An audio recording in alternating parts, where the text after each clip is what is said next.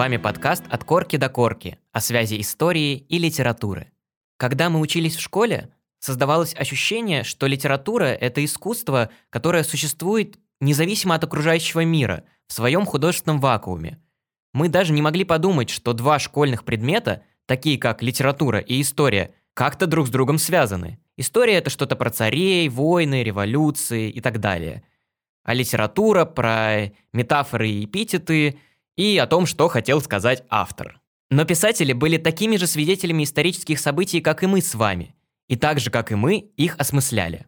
В этом подкасте мы, почти дипломированные филологи Сева и Диана, обсуждаем то, как те или иные события в мире отпечатались на страницах наших любимых повестей, поэм и романов. В наших выпусках мы часто акцентируем внимание на том, что писатели — это обычные люди. А любой обычный человек, вне зависимости от его влияния на культуру, не застрахован от того, чтобы быть подверженным преследованию и уголовному наказанию. Нашему поколению нетрудно вспомнить людей, получивших статус иностранного агента или случайно репостнувших что-то не то и оказавшихся из-за этого под следствием. Но если вы думаете, что это бич исключительно нашей эпохи, то, к сожалению, в следующих двух выпусках мы вас в этом разуверим. Первый из двух эпизодов будет посвящен литературным ссылкам XVIII и XIX веков. Сегодня вы узнаете о ссылках таких писателей, как Радищев, Пушкин, Лермонтов и Достоевский. Мы расскажем, за что они получали наказание, насколько тяжелыми были условия, в которых они оказывались, и как ссылки влияли на их дальнейшую жизнь. Вообще, перед тем, как говорить непосредственно о ссылках писателей, нам кажется, что логично поставить вопрос, а зачем вообще ссылки существовали, за что людей ссылали. По большей части это было наказание для людей, которые не нравились властям. И это было такое очень удобное средство для того, чтобы отвести этих людей как можно дальше от цивилизованного, скажем так, общества и для того, чтобы они не имели влияния на умы горожан и не мешали, собственно, царям вести правление так, как они хотят. И эта практика ссылок существовала уже даже с 16 века. Я нашел удивительный факт про самого первого ссыльного, которого отправили в Сибирь. И удивительным этот факт делает то, что это был не человек. А кто? Это был колокол. Это был набатный колокол в городе Углич, который был сослан в Тобольск за то, что в 1591 году известил жителей города Углич о смерти царевича Дмитрия и тем самым поднял народные волнения, и люди, собственно, из-за того, что вот услышали этот колокол, устроили расправу над предполагаемыми убийцами царевича Дмитрия. И вот за то, что этот несчастный колокол такую бучу поднял, его казнили, в кавычках казнили, ему убрали язычок этот металлический, а, и сослали в Сибирь. То есть, э, получается, причинно-следственная связь была придумана после 16 века? Да. Вот, но потом через какое-то время его реабилитировали и вернули. Амнистия была выдана.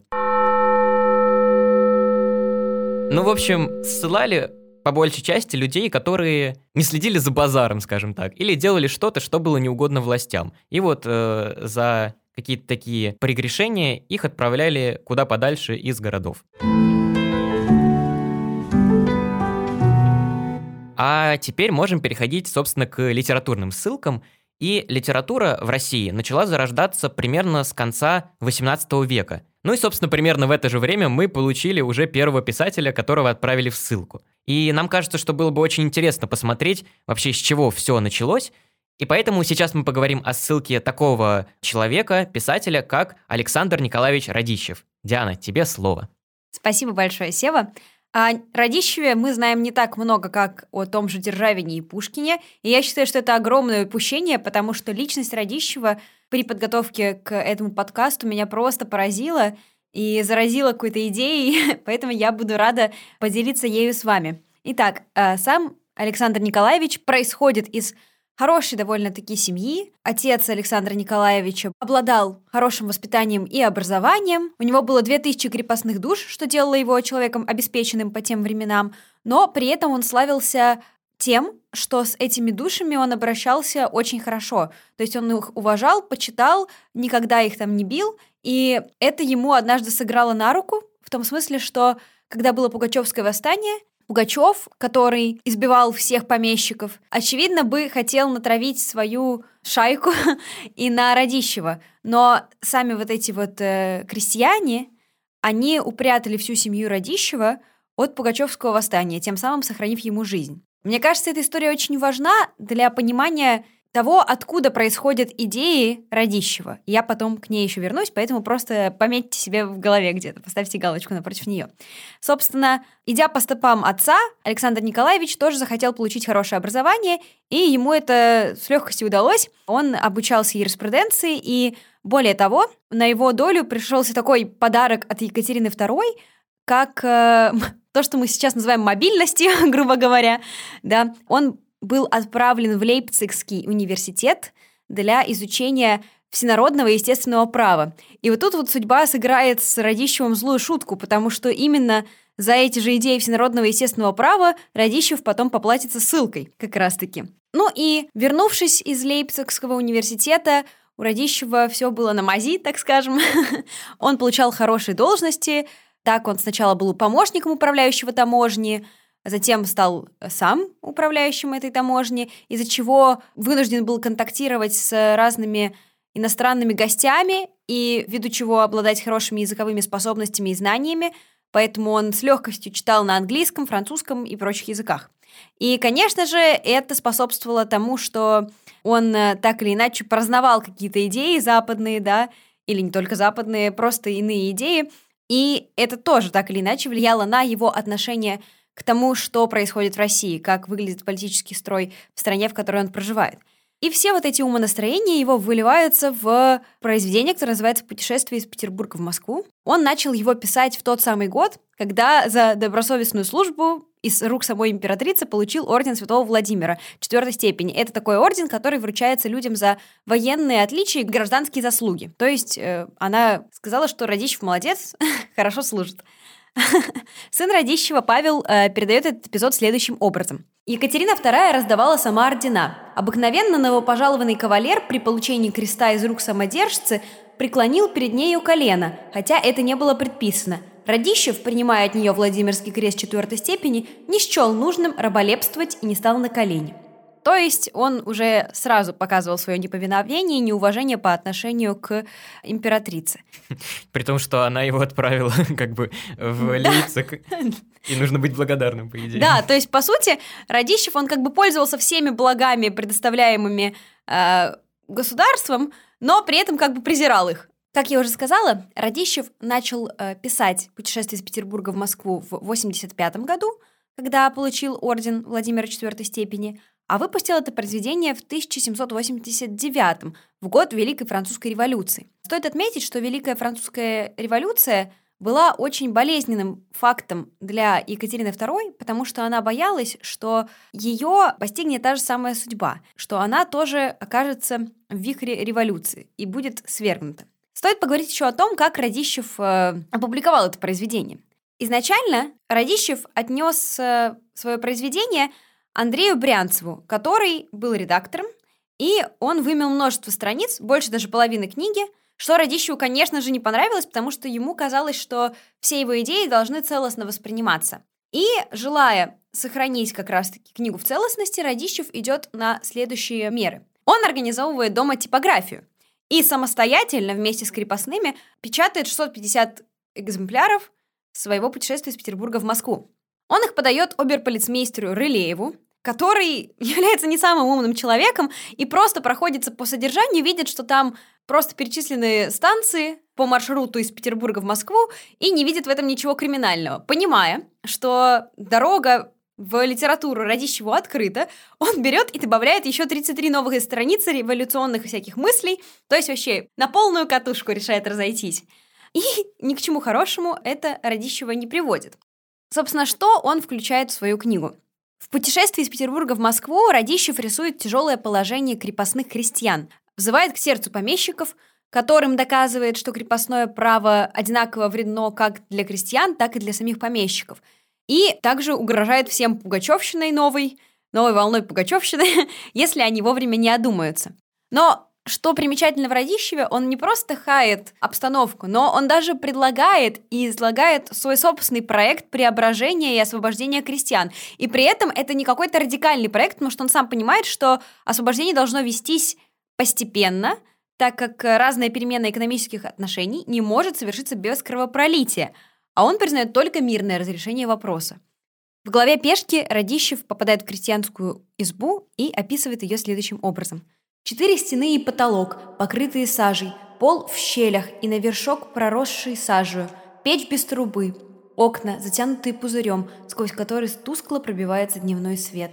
Пасконная рубаха, обувь, данная природою, онучи с лаптями для выхода. Вот в чем почитается по справедливости источник государственного избытка, силы и могущества. Во всем этом он обличает алчность помещиков. Тут видна алчность дворянства, грабеж, мучительство наше и беззащитные нищеты состояние. Звери алчные, пиявцы, ненасытные, что мы крестьянину оставляем? То, чего отнять не можем – воздух. Отъемлем нередко у него не только дар земли, хлеб и воду, но самый свет. Закон запрещает отъятию от него жизнь. Но разве мгновенно? Сколько способов отъятия у него постепенно? С одной стороны – почти всесилие, с другой – немощь беззащитная – Жестокосердный помещик, посмотри на детей крестьян, тебе подвластных. Они почти ноги. От чего? Не ты ли, родивших их в болезни и горести, обложил сверх всех полевых работ оброками? Не ты ли несотканное еще полотно определяешь себе в пользу? Собственно, Радищев также считает, что час расплаты близок, опасность уже вращается над головами нашими, и крестьяне только ждут часа удобности, чтобы повторить то, что уже когда-то совершил Пугачев. Потому что, как он говорит, из мучительства рождается вольность.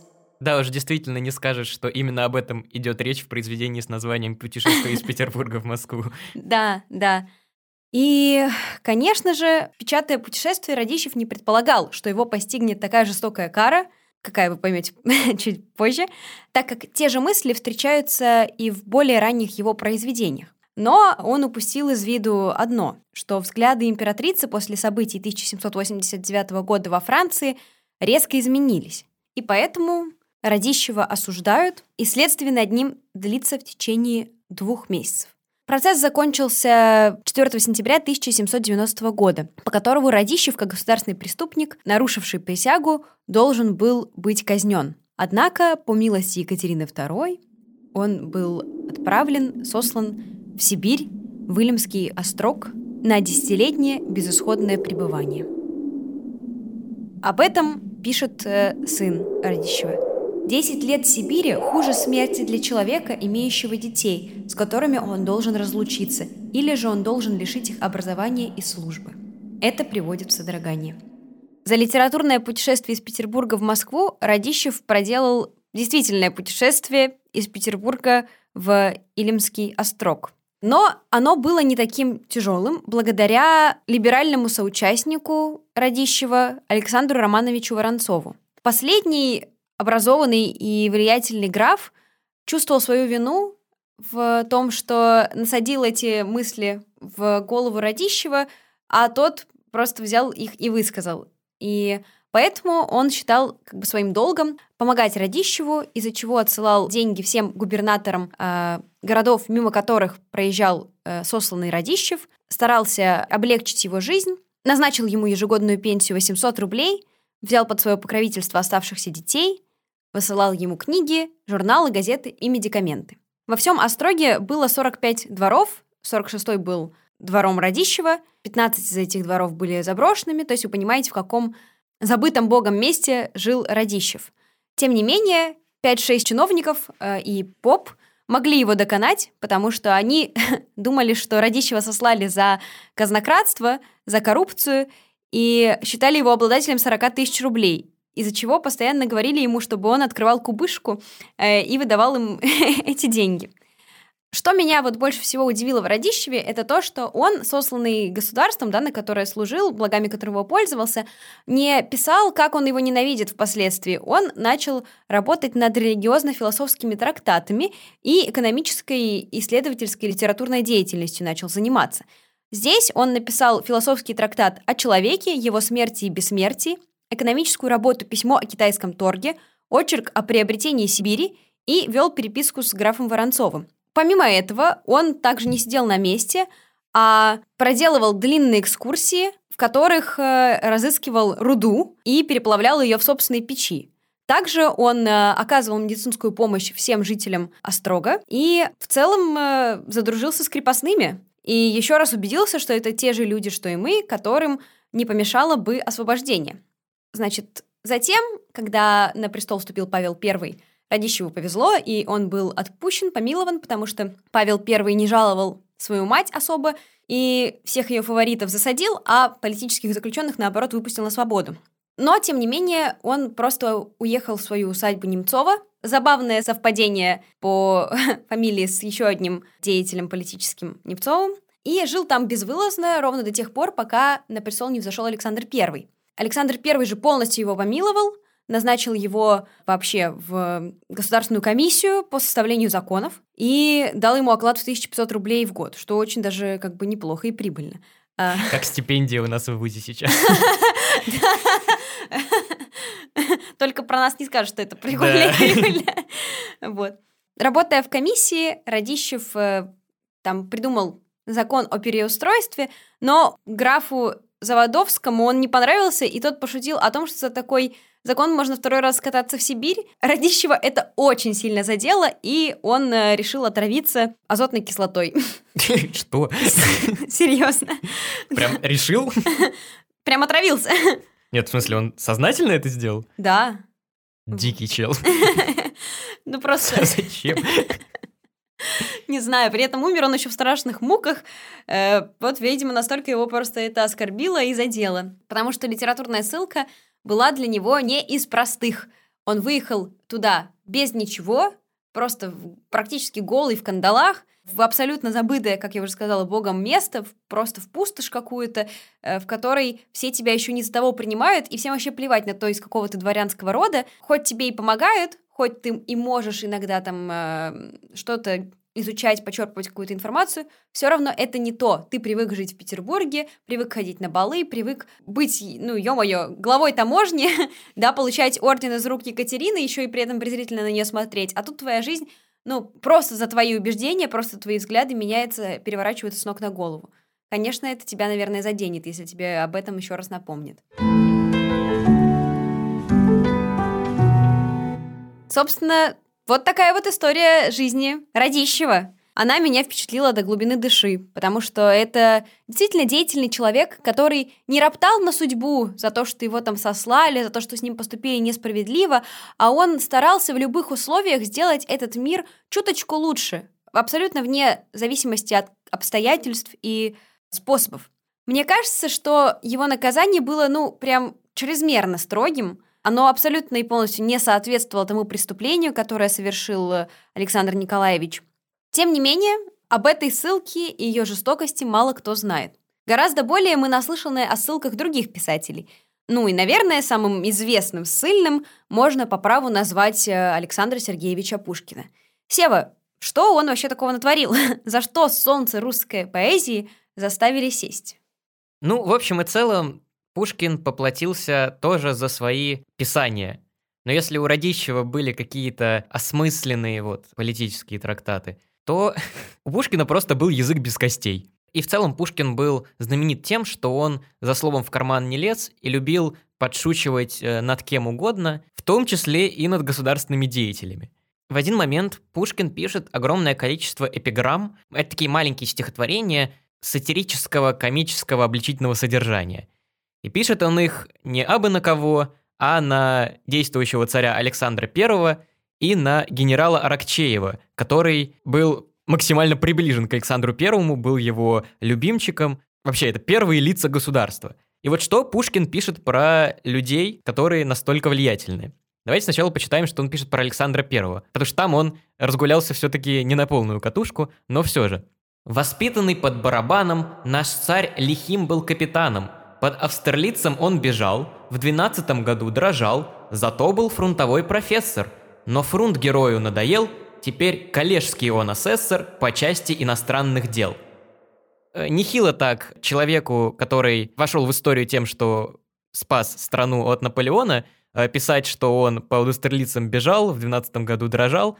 Наверное, не очень приятно царю читать такое. Но это еще цветочки, потому что э, в эпиграмме на Аракчеева вот Пушкин разгулялся. «Всей России притеснитель, губернаторов мучитель, и совета он учитель, а царю он друг и брат, полон злобы, полон мести, без ума, без чувств, без чести. Кто же он? Преданный без лести, бляди грошевый солдат». Кошмар. Вы вообще, вообще Это представляете? даже меня оскорбило. Да, ну вы, ну вы типа вы представляете написать такое на Владимир Владимирович? Что с вами будет? Ну вот с Пушкиным ничего хорошего и не было, собственно. Эти эпиграммы быстро э, попали к царю, и он был, мягко скажем, недоволен тем, что написал Пушкин, и вообще хотел сначала его сослать в Сибирь, но спасибо Карамзину, который похлопотал за него, и Пушкину, скажем так, простили практически все, что он понаписал, и отправили его на юг. И даже не стали называть это ссылкой. И в целом у Пушкина вообще все достаточно хорошо сложилось, все на мази. И вот так начинается так называемая «южная ссылка Пушкина». Отправился он туда весной 1820 года и по пути первым делом решил, что сделать правильно, искупаться в ледяном Днепре.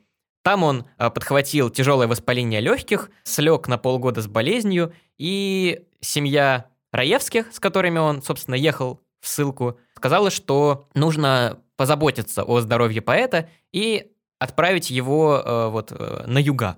И поэтому Пушкин поехал в Крым, там он побывал в Феодосии, Гурзуфе и Бахчисарае, а на место непосредственной, собственно, ссылки в Кишинев он прибыл только спустя полгода после того, как его туда отправили. В Кишиневе Пушкин поступил к местному наместнику Бессарабского края Ивану Инзову. Но, правда, Пушкин писал, что, цитата, «ни дня не служил, никому не написал ни одной бумаги, ни одного отчета, единственной моей службой была литература». То есть ссылка вообще прям чисто для галочки, она так называется, это такая номинальная ссылка, потому что толком в жизни Пушкина ничего не поменялось. Ну да, он уехал из Петербурга в Кишинев, но в Кишиневе он, собственно, продолжал все то же, что он делал в Петербурге. Он ходил на балы, играл в карты, пил вино, ухаживал за женщинами, и все как бы прекрасно. То есть э, ничего особо и не меняется. И были несколько забавных случаев, когда Пушкина, знаменитого дуэлянта, вызывали непосредственно на дуэль. Но забавно здесь то, за что его вызывали на дуэль. В первый раз причиной послужила насмешка Пушкина над высказыванием статского советника о том, что вино является лекарством от всех болезней. То есть буквально Пушкин хихикнул, за это его вызвали на дуэль. Но упомянутый мной Иван Инзов спас нерадивого поэта от дуэли очень интересным способом. В день непосредственно, когда должна дуэль состояться, он отправил Пушкина под домашний арест. И он просто не пришел на дуэль. И, возможно, сохранил тем самым себе жизнь чуть подольше. Короче, жилось вполне неплохо. Ну да, конечно, не салоны в Петербурге, но типа, а чё? Карты есть, вино есть, женщины есть, все нормально. Вот. Ну и, по сути, единственное, что оставалось Пушкину делать вот в Кишиневе, это заниматься литературой. И южная ссылка, вот времена южной ссылки, это очень плодотворное для Пушкина время в творческом плане, потому что он очень много размышляет над э, своим э, художественным методом, над э, вообще литературной традицией, которая тогда была, вот назовем так, романтической, то есть главные герои э, стихотворений в основном были вот такие вот чувствующие тонко юноши, которые все время переживали, что им нет места в мире, и лирика Пушкина вот до «Южной ссылки» примерно такая же. Но во время того, как вот он переезжает на юга, происходит небольшой сдвиг в его мышлении. Дело в том, что Пушкину становится тесно вот в рамках жанра, где юноша все время страдает, непонятно почему, просто вот ему по жизни плохо и все хреново. Он начинает как бы размышлять, а почему мне хреново, мне вот этому юноше? Что такого заставляет меня так плохо чувствовать? Что вокруг вообще происходит? То есть он начинает обращать внимание не только на собственные чувства, а на людей вокруг, на какие-то социальные условия. И вот даже в раннем стихотворении «Погасло дневное светило» уже виден этот переход к тому, что юноша не просто говорит, что вот, я от всех уезжаю, я такой несчастный, пожалейте меня. Там уже происходит анализ, собственно, из-за чего я несчастен. И я предлагаю послушать э, это прекрасное стихотворение в исполнении не менее прекрасного Вениамина Смехова. Погасло дневное светило, на море синее вечерний пал туман. Шуми, шуми, послушное ветрило, волнуйся подо мной, угрюмый океан. Я вижу берег отдаленный, земли полуденной, волшебные края. С волнением и тоской туда стремлюсь я, воспоминанием упоенный, и чувствую, в очах родились слезы вновь, душа кипит и замирает, мечта знакомая вокруг меня летает. Я вспомнил прежних лет безумную любовь, и все, чем я страдал, и все, что сердцу мило, желание и надежд, томительный обман. Шуми, шуми, послушный ветрила, волнуйся подо мной, угрюмый океан, лети, корабль, неси меня к пределам дальним, по грозной прихоти изменчивых морей, но только не к брегам печальным, туманной родины моей, страны, где пламенем страстей впервые чувства разгорались, где музы нежные мне тайно улыбались, где рано в бурях отцвела моя потерянная младость, где легкокрыла я, мне изменила радость, и сердце хладное страданию предала. Искатель новых впечатлений, я вас бежал, отеческие края, я вас бежал, питомцы наслаждений, минутной младости, минутные друзья, и вы, наперстницы порочных заблуждений, которым без любви я жертвовал собой, покоем, славою, свободой и душой, и вы, забыты мной, изменницы молодые, подруги тайные моей весны золотые, и вы забыты мной. Но прежних сердце ран, глубоких ран любви, ничто не излечило. Шуми, Шуми, послушная ветрила, Волнуется подо мной угрюмый океан. Ну и, казалось бы, неплохая такая ссылка, э, скоро закончится, все нормально, потусил на югах, приеду обратно в Питер, все классно. Но не тут-то было. Как вы помните, у Пушкина за всю жизнь было две ссылки. И вот как на вторую он попал, это очень интересная на самом деле история.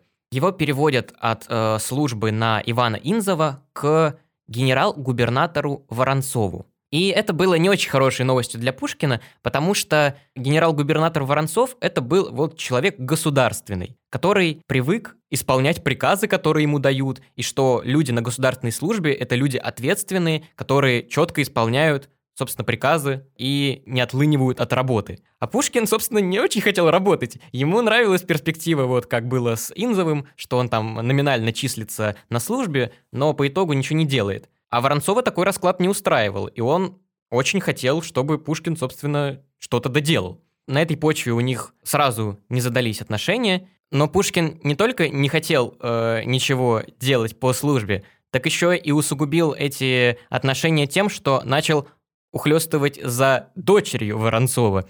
И это не добавило ему как бы баллов в шкале респекта, э, а только все наоборот ухудшило. И апогеем отношений Воронцова и Пушкина стала довольно знаменитая история про саранчу, которая на самом деле, вот когда я сейчас готовился к подкасту, меня поразила тем, что в школе нам эту историю рассказывали как о том, что Пушкин вот был мученик, над ним насмехались, над ним издевались, ему давали такие ужасные поручения, и вообще э, он был несчастным человеком. Но если разбираться, то, во-первых, Пушкин ни хрена не делал, поэтому ему дали хоть какое-то поручение. Во-вторых, вот эта вот саранча, за которой Пушкина отправили наблюдать, это в то время на самом деле ни хрена не маленькая проблема – потому что было нашествие саранчи, которое уничтожало урожаи, соответственно, ну, было меньше еды, люди не добирали еды, соответственно, нужно было эту проблему устранять. Это, ну, это не для прикола его отправили за саранчой наблюдать, действительно с ней нужно было бороться. Но Пушкин, когда это услышал, решил, что над ним вот издеваются, его тонкую натуру отправляют на такие смехотворные поручения, и поэтому, когда его отправили на несколько дней собирать сведения о саранче, предполагалось, что он принесет э, какие-то сведения о том, где они обитают, возможные способы борьбы с этой саранчой э, и так далее, Пушкин вместо отчета приносит вот это. Саранча, двоеточие. 23 мая. Летела-летела. 24 мая. И села. 25 мая. Сидела-сидела. 26 мая. Все съела. 27 мая. И вновь улетела. Вот такой отчет приносит Александр Сергеевич Пушкин генерал-губернатору Воронцову. Просто представляю, как я курсовую вот так бы принесла, Да-да-да. И, ну, сказать, что Воронцов охренел э, и был в ярости, это ничего не сказать. Потому что это вот было, знаете, последней каплей. Вот у тебя есть нерадивый сотрудник, но его никак нельзя выгнать. А ты очень хочешь. Но ты борешься с собой, типа, что вот... Да я зря придираюсь. Да, я зря придираюсь, может быть, он не так плох, э, может быть, он потом раскроется.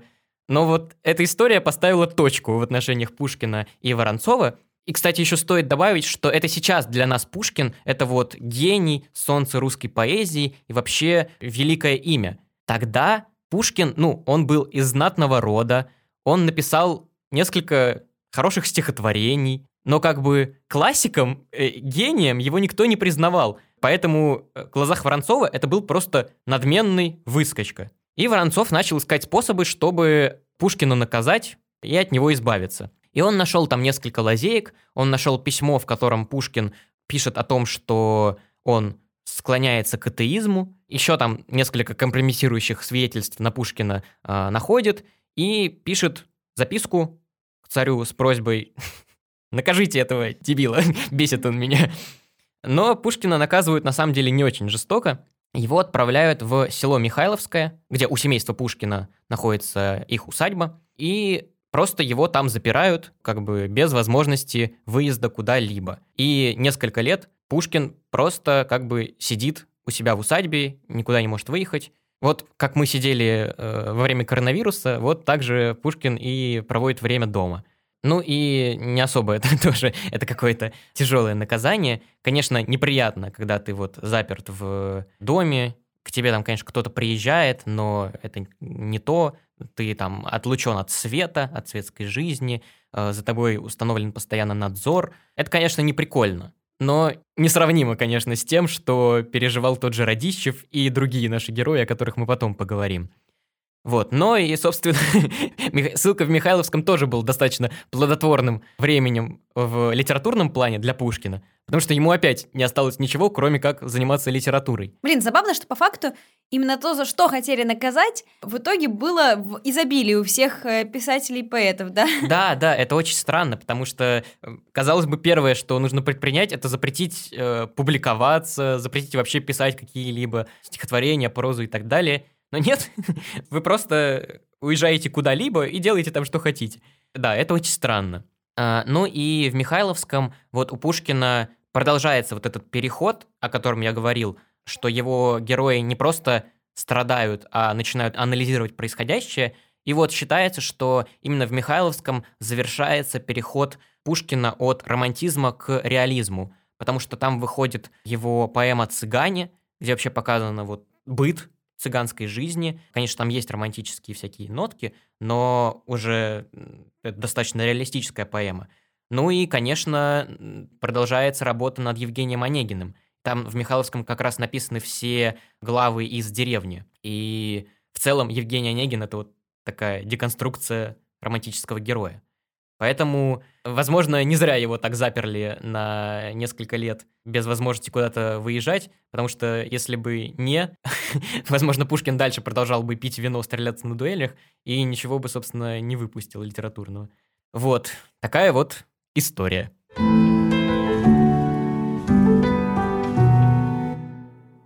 Но с Пушкиным мы закончили да не до конца. Он еще повлияет на судьбу нашего следующего героя Михаила Юрьевича Лермонтова. Как вы все знаете, Пушкин в 1837 году гибнет, наконец, на дуэли.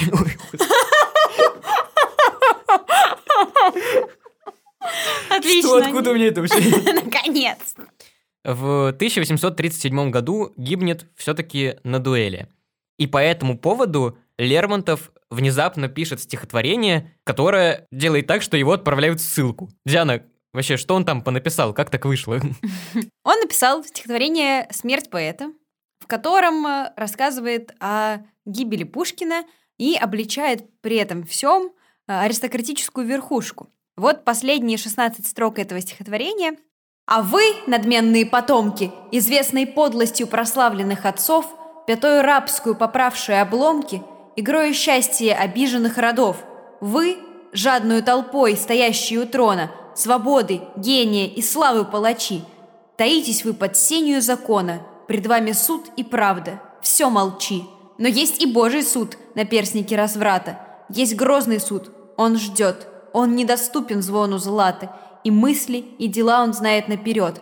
Тогда напрасно вы прибегнете к злословию, оно вам не поможет вновь, и вы не смоете всей вашей черной кровью поэта праведную кровь. Вот слова про кровь особенно общество как-то взбудоражили, потому что они звучали как такой прямой призыв к революции, каким-то э, действием именно губительным, да, опасным. Вот. И Лермонтов был арестован. Началось политическое дело о непозволительных стихах. Тогда его посадили под арест в здании главного штаба, как раз напротив э, Зимнего дворца. И это заключение тоже было, как и у Пушкина, довольно-таки плодотворным, потому что за буквально пару месяцев заключения он написал одни из лучших, по моему мнению, стихов «Когда волнуется желтеющая нива», «Я, Матери Божия, ныне с молитвою» и «Узник». Собственно, в 1937 году, в марте, его переводят из гвардии, то есть из э, отборных воинов, да, лучших в своем роде, его понижают по званию, и он попадает в обычную армию, переводится в Нижнегородский драгунский полк и выезжает из Петербурга на Кавказ. Стоит сказать, что Кавказ изначально в целом это излюбленное место Лермонтова, потому что в детстве он ездил туда поправлять здоровье вместе со своей бабушкой, и там, например, он впервые влюбился, испытал это чувство, понял, что это лучшее, что может быть во всей жизни, и это воспоминание как бы топографически просто связалось с самим Кавказом. Да, то есть э, его пылкая душа была рада находиться там, потому что она себя чувствовала как дома. И, собственно, он начинает чувствовать себя, как э, написано в Тамане про Печорина, странствующим офицером, да еще и с подорожной по казенной надобности. То есть он хоть и путешествует, но никогда не по своей воле. Он по факту выполняет работу, потому что изначально э, Лермонтов, он отучился в школе гвардейских подпрапорщиков и кавалерийских юнкеров. То есть вся его ссылка, по факту, это просто его заставили работать. вот. По пути ссылку Лермонтов заболевает и останавливается для лечения в таких э, курортах, как Ставрополь, Пятигорск и Кисловодск, и знакомится там со всей знатью, совершенно не похожей на петербургскую и вот усадебную. Об этом он пишет следующее. С тех пор, как выехал из России, поверишь ли, я находился до сих пор в беспрерывном странствовании. То на перекладной, то верхом, изъездил линию всю вдоль, от Кизляра до Тамани, переехал горы, был в Шуге, в Кубе, в Шимахе, Кахетии, одетый по-черкесски, с ружьем за плечами, ночевал в чистом поле, засыпал под крик шакалов, ел чурек, пил кахетинское – ну, то есть, на самом деле, звучит как просто очень хороший... Насыщенная такой, поездка. Да, отдых. И он даже пишет, что его сердце бьется, грудь высоко дышит, ничего не надо в эту минуту. Так видел бы, досмотрел целую жизнь. То есть, по факту, он попадает прям в струю. Чего хотели, то и получили. Также эта поездка познакомила его с сильными декабристами и известными личностями, например, Белинским о котором мы рассказывали в нашем первом выпуске. Э, изначально они друг другу не понравились, и э, Белинский просто отметил, что Лермонтов в повесточку встроился, э, вовремя просто что-то написал, а на самом деле не разделяет этих убеждений. А Лермонтов, в свою очередь, читал Белинского просто таким фронтом, знаешь, который пытается кичиться своими знаниями, но на самом деле не является прям гением и умом. Значит, Поскольку у Лермонтова была очень любящая бабушка, она э, похлопотала о том, чтобы кавказская ссылка Лермонтова завершилась поскорее, и он вернулся в Петербург. Так и случилось, и уже в январе, то есть в январе 1938 года, он был обратно в э, северной столице. То есть, по факту, уезжал он в ссылку в марте, а вернулся в январе. Ну, не такой уж и продолжительный срок, при том, что особо никаких поручений он там и не выполнял. Три с половиной года жизни в столице – это было время его литературной славы, потому что на него смотрят теперь как на поэтического наследника и защитника имени Пушкина. ну, то есть еще который при этом потерпел за свои идеи, да, то есть он был сослан, бедняжка страдал, это такие бравые мысли. И, конечно же, он начинает входить во все литературные круги, все двери ему просто открыты, он начинает дружить с Жуковским, Вяземским, Карамзиными, и пишет об этом следующее. «Я кинулся в большой свет. Целый месяц я был в моде, меня разрывали на части. Весь этот свет, который я оскорблял в своих стихах, с наслаждением окружает меня лестью. Самые красивые женщины выпрашивают у меня стихи и хвалятся ими, как величайшей победой. А теперь в это же самое общество я вхож уже не как проситель, а как человек, который завоевал свои права. Я возбуждаю любопытство, меня домогаются, меня всюду приглашают, а я и виду не подаю, что этого желаю. Ой. Ну вот, казалось бы, да, трудно придумать себе положение лучше. Но как ты думаешь, удовлетворился ли Лермонтов таким исходом? Ну, зная его лирику э, и все время к тягу пострадать, наверное, все-таки нет. Все верно. Он продолжал ходить с кислой миной. То есть он ходил в эти общества, но всем своим видом показывал, как ему неприятно. Вот. Например, молодой Тургенев описывает э, Лермонтова в те времена следующим образом. Его наружности было что-то зловещее и трагическое. Внутренне Лермонтов, вероятно, скучал глубоко. Он задыхался в тесной сфере, куда его втолкнула судьба. И Этому мы находим подтверждение в самой лермонтовской поэзии. Вот, например, прочитаю небольшой отрывочек э, из стихотворения «Как часто пестрый толпой окружен». «Как часто пеструю толпой окружен, когда передо мной, как будто бы сквозь сон, при шуме музыки и пляски, при диком шепоте затверженных речей мелькают образы бездушные людей, приличием стянутые маски». И э, вот так, постоянно находясь в этом обществе, но показывая к нему свое презрение, э, происходит э, у него столкновение с сыном французского посланника Барантом, э, в результате которого оно разражается в дуэль. А дуэли, как вы знаете, не очень почитаются в имперской России, за что Лермонтова опять ссылают и опять на Кавказ.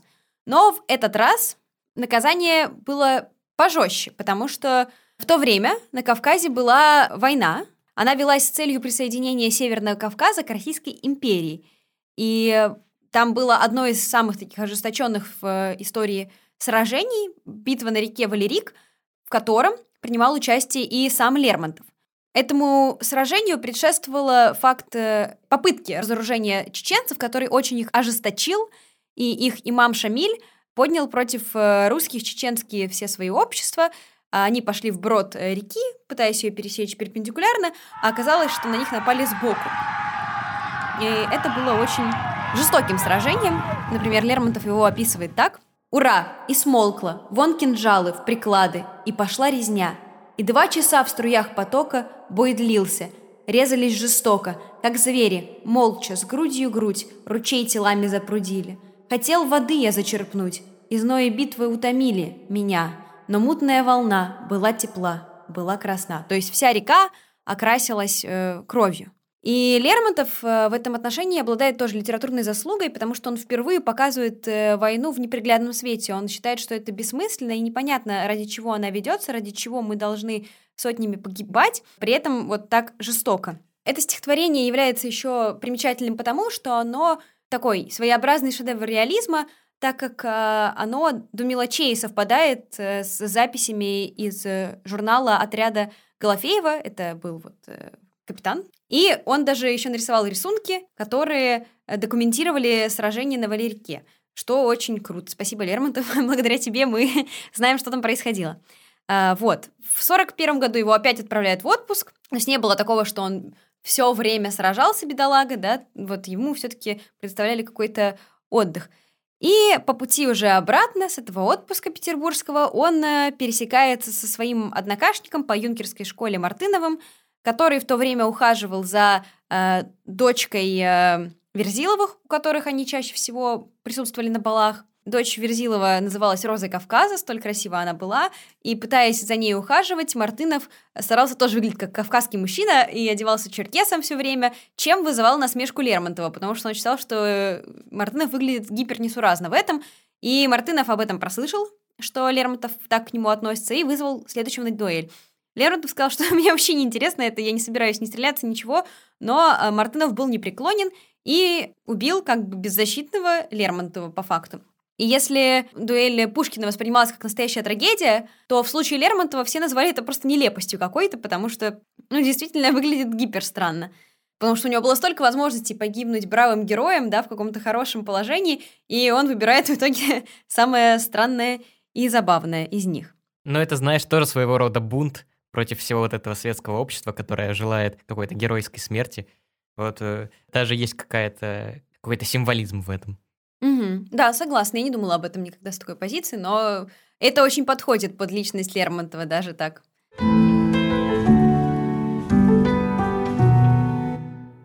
Как вы могли заметить, э, с течением времени ссылки становятся все более ожесточенными. Потому что если Пушкин просто два года просидел дома, то Лермонтову уже довелось воевать с грозными и отважными чеченцами. К сожалению, эта тенденция к ужесточению наказаний только будет набирать обороты. И, как лично нам кажется, больше всех пострадал от этого следующий герой – Федор Михайлович Достоевский. Сева, чем отличалась ссылка Достоевского от предыдущих? Отличалась она тем, что Достоевский попал в ссылку после восстания декабристов, во времена правления Николая I, когда гайки начали закручиваться прям конкретно. Потому что до этого, конечно, много людей отправляли в ссылки, в Сибирь, которая называлась естественной тюрьмой, все равно не было настолько жесткого надзора и не было настолько жестокого наказания. Но Достоевский к сожалению, оказался в очень неприятном э, положении, потому что он стал э, членом кружка петрошевцев. Мы уже не раз упоминали о нем косвенно в наших выпусках, но если говорить вкратце, это был такой кружок по интересам, в котором многие члены исповедовали идеи утопического социализма. Это были идеи такого философа Фурье, который предлагал вот передел мира котором все будут друг другу братьями. Короче, такая идея о построении прекрасного общества. Тем не менее, несмотря на то, что они эти идеи на собраниях обсуждали, кружок не был революционным. Они не планировали никаких свержений правительства, никаких бунтов, демонстраций, вообще ничего. Просто вот такая беседа светская о том, что было бы хорошо, чтобы мир стал получше. Вот. Но, как я уже сказал, произошло восстание декабристов, и за всеми подозрительными кружками, которые исповедуют какие-то неправильные идеи, был установлен надзор. И при любом удобном случае члены таких кружков арестовывались. И, к сожалению, кружок петрошевцев постигла именно эта участь, потому что в один момент Достоевский на собрании петрошевцев прочитал письмо Белинского к Гоголю. И, наверное, люди, которые слушают этот подкаст впервые, думают, ну, прочитал и прочитал, что там за письмо такое-то. А письмо-то, письмо там ого-го. И оно настолько ого-го, что мы посвятили ему э, целый выпуск. Наш первый э, эпизод подкаста, послушайте его обязательно, чтобы понимать вообще, за что Достоевского так наказали. Ну и, в общем, прочитал Достоевский это письмо, а на собрании сидел засланный казачок, который донес на Петрошевцев, их арестовали и посадили в Петропавловскую крепость. И началось следствие, допросы всех членов Петрошевцев и решение, что с ними в дальнейшем делать. И вы не поверите, но за то, что петрошевцы читали письмо Белинского Гоголю, их приговорили к смертной казни расстрелянием. Нехило тогда прочитать письмецо э, и за это быть расстрелянным. И дальше начинается вообще какой-то голливудский триллер. События развиваются очень стремительно, им оглашают приговор о том, что они приговорены к смертной казни, привозят их на Семеновский плац, где сейчас находится ТЮЗ у нас, и начинают приготовление непосредственно к расстрелу. Есть такая довольно известная картина, где проиллюстрировано, как это показывается. А, там членов кружков выводили Поттера, надевали им мешки на голову и Предполагалось, что вот один командующий занесет шпагу наверх, опустит ее, и в этот момент из ружей выстреливают, и, э, собственно, осужденные падают замертво. Вот. Достоевский, слава богу, не дошел до момента, когда ему надевают мешок на голову. Он смотрел на это просто со стороны, потому что он был по очереди шестым. Но вы, наверное, слушаете и думаете, но Достоевский же не умер. ну, точнее, он умер, но он не был э, расстрелян. Что вообще происходит? А происходит на самом деле чудовищный спектакль. потому что осужденным сказали, да, вас расстреляли, но на самом деле Николай I еще до казни их милует и меняет наказание с расстрела на ссылку в Сибирь. Но осужденным решают сказать об этом чуть попозже и разыграть перед ним вот, вот этот спектакль на грани смерти, чтобы они это больше никогда не думали вступать в революционные кружки. И вот действительно доходит до того, что уже э, командир занес шпагу, и казалось бы, вот-вот сейчас раздадутся выстрелы, но вдруг на лошади скачет человек со специальным поручением от Николая I, который только-только вот решил помиловать э, своей э, царской рукой несчастных петрошевцев. В то время, как вы помните, этот указ был э, уже за день готов. И, в общем, на самом деле это какое-то чудовищное издевательство над психикой человека, не сказать иначе. И сам Достоевский о процессе вот этой фейковой казни говорит вот так. «Мы, петрошевцы, стояли на эшафоте и выслушивали наш приговор без малейшего раскаяния.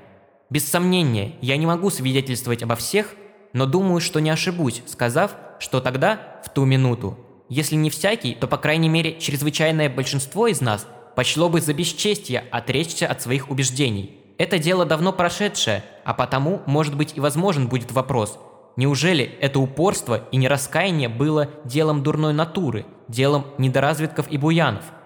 Нет, мы не были буянами, даже, может быть, не были дурными молодыми людьми. Приговор смертной казни расстрелянием, прочтенный нам предварительно, прочтен был вовсе не в шутку. Почти все приговоренные были уверены, что он будет исполнен, и вынесли по крайней мере 10 ужасных, безмерно страшных минут ожидания смерти. В эти последние минуты некоторые из нас, инстинктивно углубляясь в себя и проверяя мгновенно всю свою столь юную еще жизнь, может быть, и раскаивались в иных тяжелых делах своих. Но то дело, за которое нас осудили, те мысли, те понятия, которые владели нашим духом, представлялись нам не только не требующими раскаяния, но даже чем-то нас очищающим, мученичеством, за которое нам многое простится. Ну, то есть, даже Достоевский понимал, что расстрел за просто вот то, что они обсуждали какие-то идеи утопического социализма, это как бы неправомерное наказание, несоизмеримое. Вот. Но, тем не менее, это не настоящая казнь свершилась и оставила неизгладимый след на жизни Достоевского. И этот эпизод даже послужил основой для одного момента в романе «Идиот», где, собственно, описывается состояние человека, которого вот-вот расстреляют.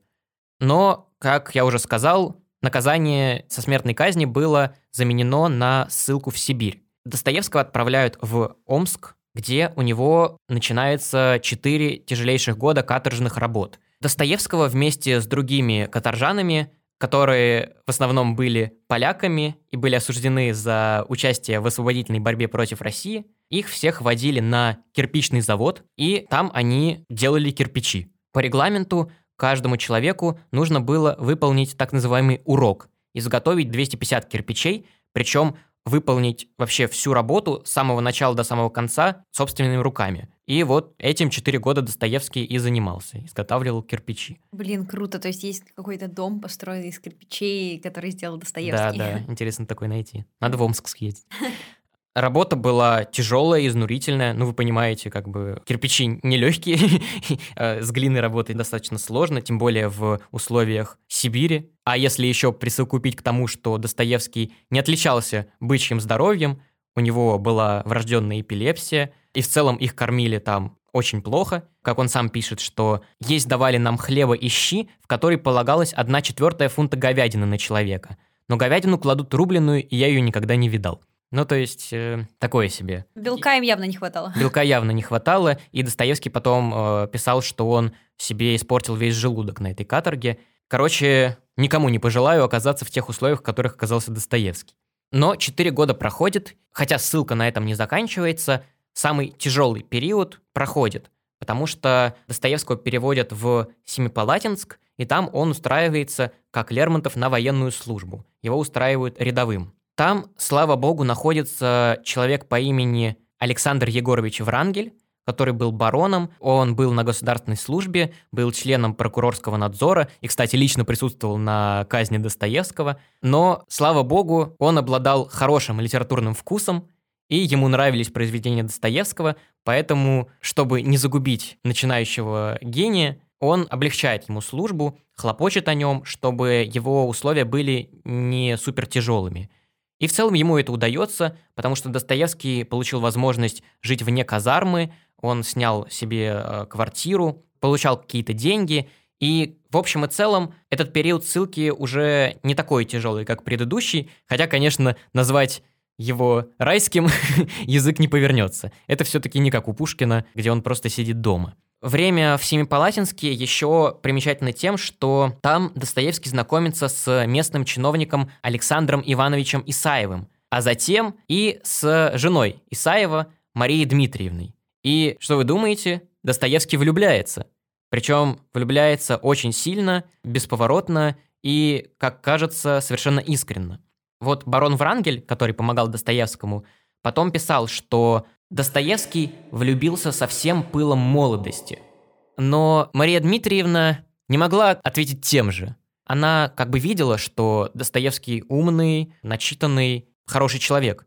Но у него совершенно не было денег. Непонятно было, на что им жить. К тому же у нее, собственно, есть муж и сын семилетний. Поэтому, как опять-таки Врангель очень точно пишет, она скорее испытывала жалость к несчастному, забитому судьбой человеку. Ну, то есть, вроде как есть какие-то чувства, но это неполноценная любовь.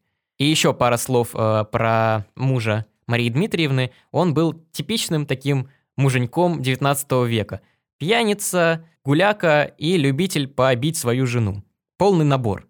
Конечно, счастлива в таком браке она не была, но, как вы понимаете, тогда с разводами было сложно, нельзя было просто так сказать, я от тебя ухожу и, собственно, закончить отношения. Тем более, что э, Исаев это губернатор.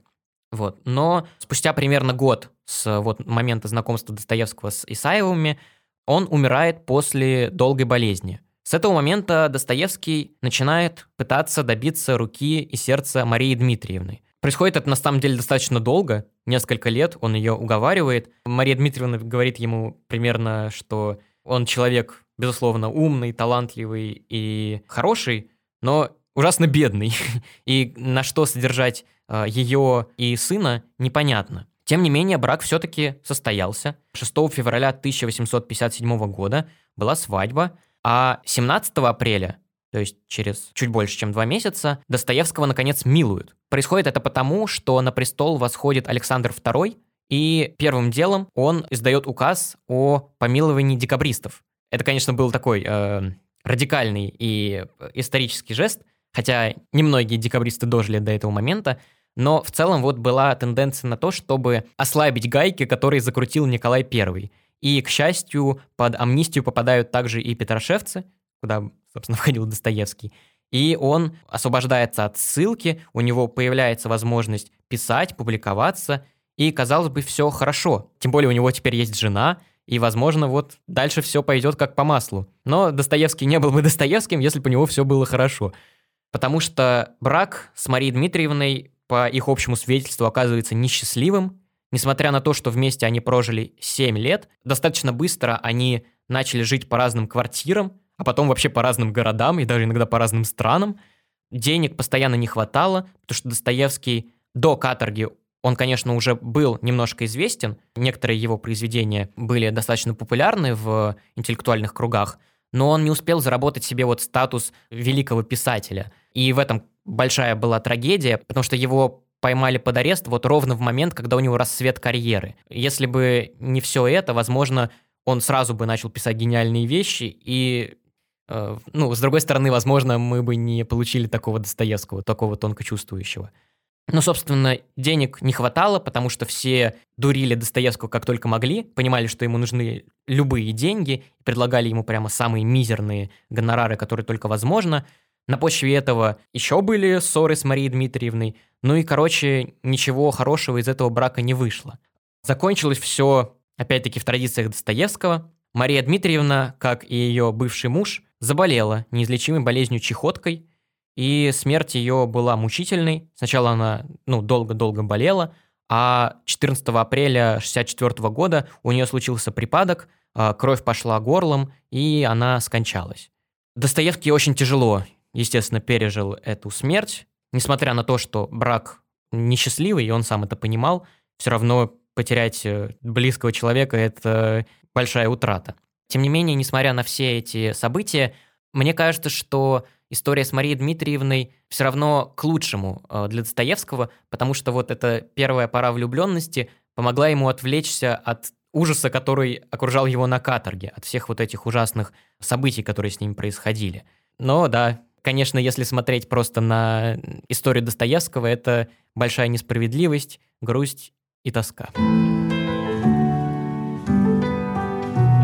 Целом, мне вообще кажется, что есть такая тенденция во всех этих литературных ссылках, что наказание совершенно никак не соответствует преступлению. Да и вообще, вопрос о том, является ли то, что делали Радищев, Пушкин, Лермонтов и Достоевский преступлением. Потому что мне кажется, что лишать человека его привычного способа жизни за просто какие-то убеждения отличные от э, убеждений руководящей партии, царя, императора, является чем-то, ну, прям прошлогодним. Да, я полностью с тобой согласен.